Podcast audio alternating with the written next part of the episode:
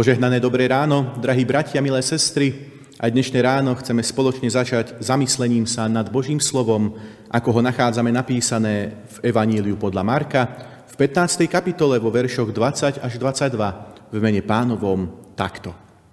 Potom ho vyviedli, aby ho ukrižovali.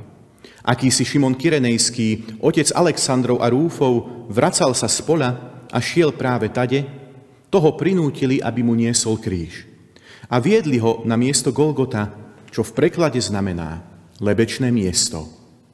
Amen. Toľko je slov z Božieho slova. Drahí bratia a milé sestry, dnes sa spoločne sústredíme na postavu Šimona Kyrenejského. Šimon sa dostáva do tohto pašiového príbehu vlastne proti svojej vôli.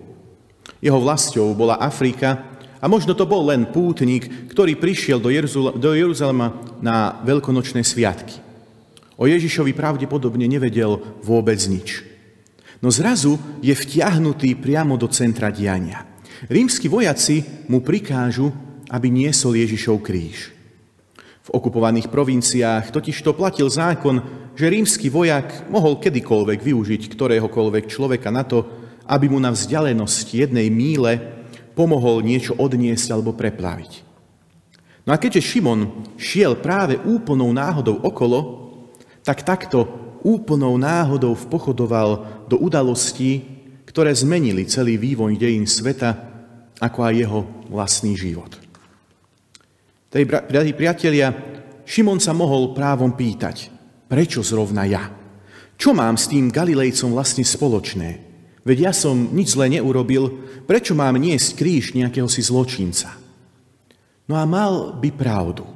Je to nespravodlivé, nemá to logiku, ale Šimon vie, že nemá na výber. Musí sa podrobiť, musí poslúchnuť, musí niesť cudzí kríž, inak by na takom kríži mohol skončiť on sám.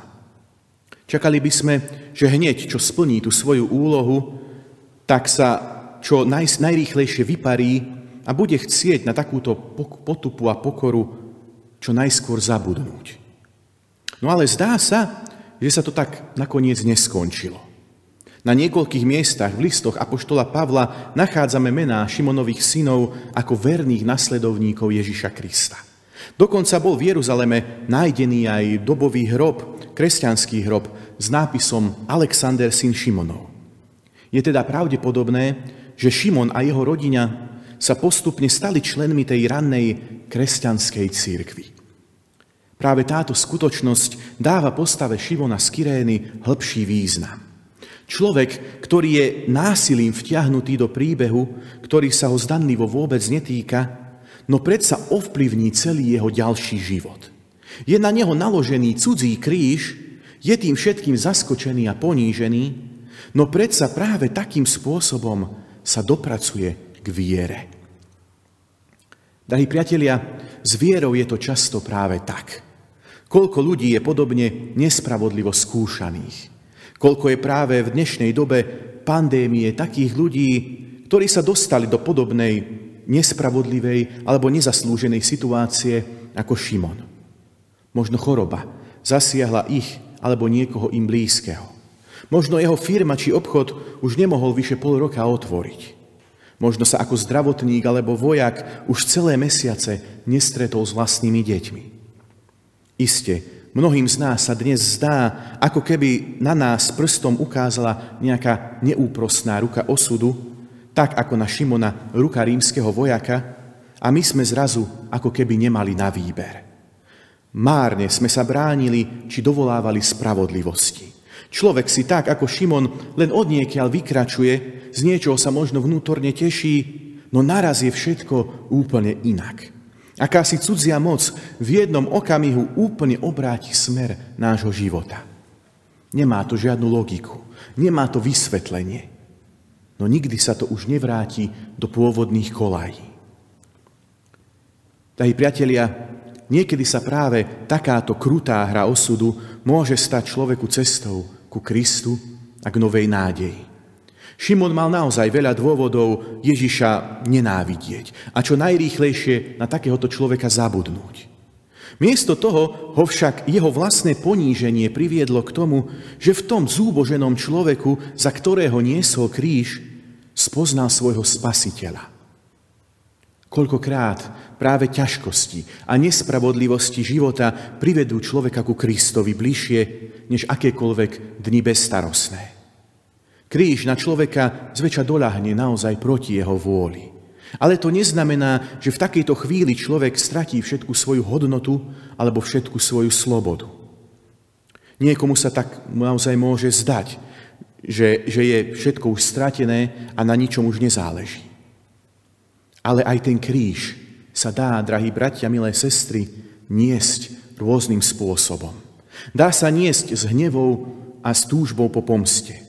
Dá sa niesť s odovzdanou lahostajnosťou. No dá sa niesť aj hrdo a so vstýčenou hlavou, alebo tak, ako to Biblia nás učí, dá sa niesť aj s pokorou a s nádejou. O túto voľbu, o slobodu a rozhodnutie, ako svoj kríž ponesieme, nás nemôže pripraviť. Žiadna choroba, ani obmedzenie, ani žiadna cudzia moc.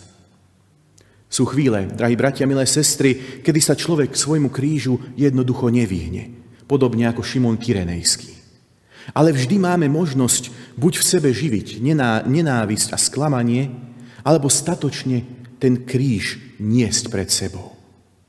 Vďaka Božej milosti sa aj to najväčšie zlo či poníženie môže zmeniť v nečakanú príležitosť byť Pánu Bohu bližšie a práve v utrpení objaviť tajomstvo tej Božej pomoci a vernosti. Mnohí práve cestou kríža došli v živote oveľa ďalej, než by došli po ceste širokej a vydláždenej, bezproblémovej. Šimónova cesta, drahí priatelia, obsahuje totižto ešte aj ďalšiu symboliku. Šimon nesie kríž.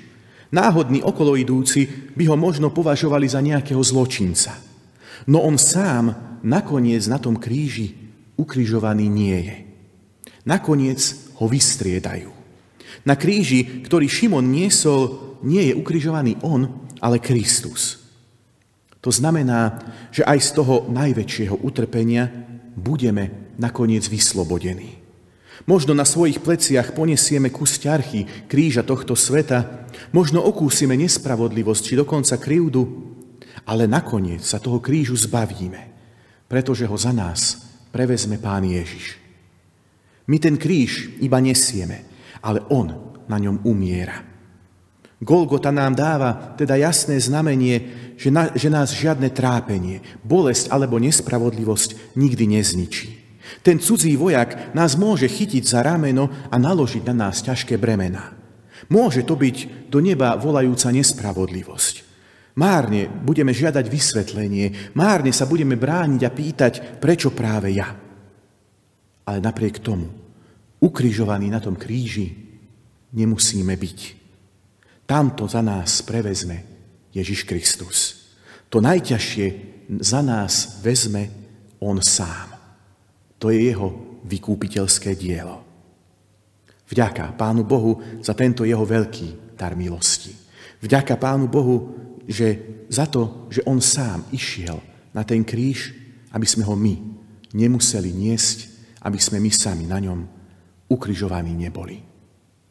Nech nás Pán Boh sprevádza práve touto istotou aj dnes. Amen. Pomodlíme sa. Najdražší Pane náš Ježiši Kriste, ďakujeme Ti, že nás neopúšťaš aj v tých najväčších skúškach či biedach nášho života. Ďakujeme, že práve vtedy, keď je nám najťažšie, pri nás stojíš a zo svojej milosti ideš na náš vlastný kríž, aby sme ho nemuseli absolvovať my sami. Aj keď je svet často nespravodlivý a krutý, aj keď teraz žijeme obdobie strachu, obmedzení či smrti, tak vieme, Pane, že aj dnes tu nestojíme sami. Pretože Ty vieš každú našu skúšku či trápenie postupne zmierniť a viesť k lepšiemu. Daj nám dosť síly a múdrosti, Pane, aby sme vždy videli a spoznávali Tvoje pôsobenie medzi nami. Na, na Tvoj kríž skladáme všetky naše hriechy, naše bolesti a trápenia, pretože iba tam môžeme nájsť lásku, vieru, pokoj a novú nádej. Amen.